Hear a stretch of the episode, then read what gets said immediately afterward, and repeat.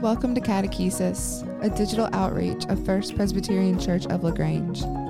Catechesis is Greek for teaching, and that's precisely what we will do with this podcast take Christians back to their roots through spoken word and study. Welcome to Catechesis, a Lewis and Broad production. I am the Reverend Laura Neely, one of the pastors here at First Presbyterian Church in LaGrange, Georgia. Catechesis is our podcast where we talk about some of the lectionary readings from every week. Catechesis is the Greek word for teaching through the spoken word. So today we're looking at the Gospel of Luke, chapter 5, verses 1 through 11.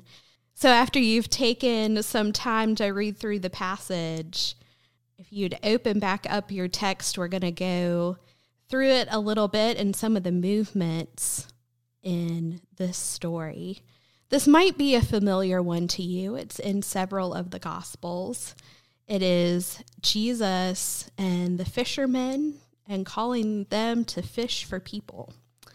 So, this is right at the beginning of Jesus's Galilean ministry, and his ministry's picking up steam. He's getting to be really popular. He has gone around teaching and healing, and people are amazed.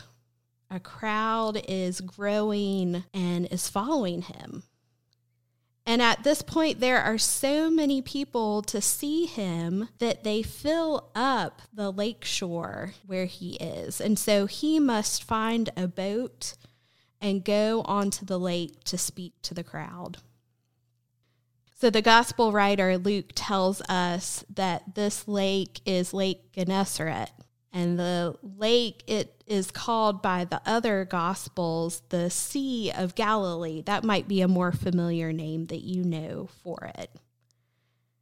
It's interesting to know that the Sea of Galilee isn't really what you might think of as a sea. It is no ocean, but it is a lake surrounded by many different towns and villages many of those places where Jesus goes in his ministry. It's also good to know that the lake provided a livelihood for many and was a source for food. If you want to think spatially, think about the lake and geographically it sits below sea level and the land around it slopes up. This makes the lake a good place to teach from because the people can sit on the hillside and listen to Jesus and perhaps even catch a glimpse of the teacher they long to learn more about. So that all of the viewers and onlookers can see better, Jesus gets into a boat the boat he boards belongs to Simon, we're told, who at this point we know is a fisherman and whose mother in law was healed by Jesus. Simon has seen firsthand what miraculous things Jesus can do and has heard his message. Now, Jesus needs Simon's assistance as the crowd presses in. This is just the beginning of the stories we will learn about Simon throughout the Gospels. So here is Simon. He has finished his work for the day.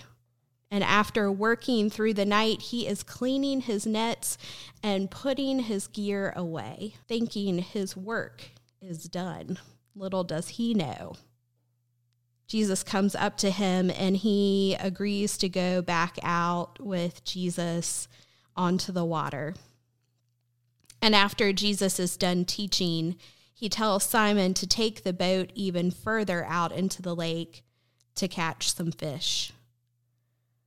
Simon expresses some hesitation. We already have been out there, Jesus, and there's nothing, I can hear him saying he and his crew have worked a long day and worked very hard without success. But Simon concedes and he says he will go further out onto the lake.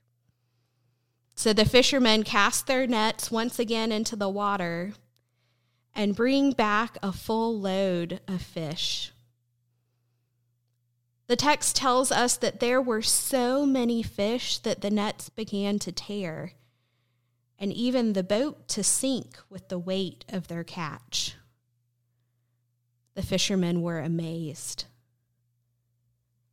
Simon so much that he falls to his knees in front of Jesus. And so Jesus issues these fishermen a new vocation. They have new work to do. He says that they are now fishers of people, and he invites them, saying, Follow me. This marks the calling of the first disciples. And in the spirit of the Old Testament figures such as Moses or Jeremiah or Esther or Ruth, Jesus calls unlikely people. He calls the unlikely person, he calls the fisherman. And Jesus intends to equip these who will go out and share his message far and wide.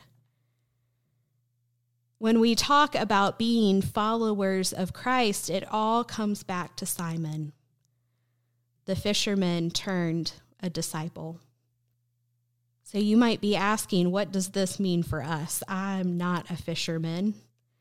Maybe that's a hobby, but certainly not something you do full time. It's a reminder that Christ calls the unlikely people to be his disciples like full fishing nets, God gives us abundance. We have been Peter caught in the in between, trying to trust God, but unsure how it's going to turn out. So here's my question for you today How are you being called to trust God and step out in faith? What might you find if you do? What holds you back? And when has stepping out in faith showed you God's abundance? As you prepare for Sunday and this lectionary reading, I hope you'll ponder those things in your minds and let them resonate with you so that you might know God's word more deeply. Thanks for joining us this week at Catechesis. Be sure to follow along on our websites, lewisandbroad.org and fpclagrange.org. See you next week.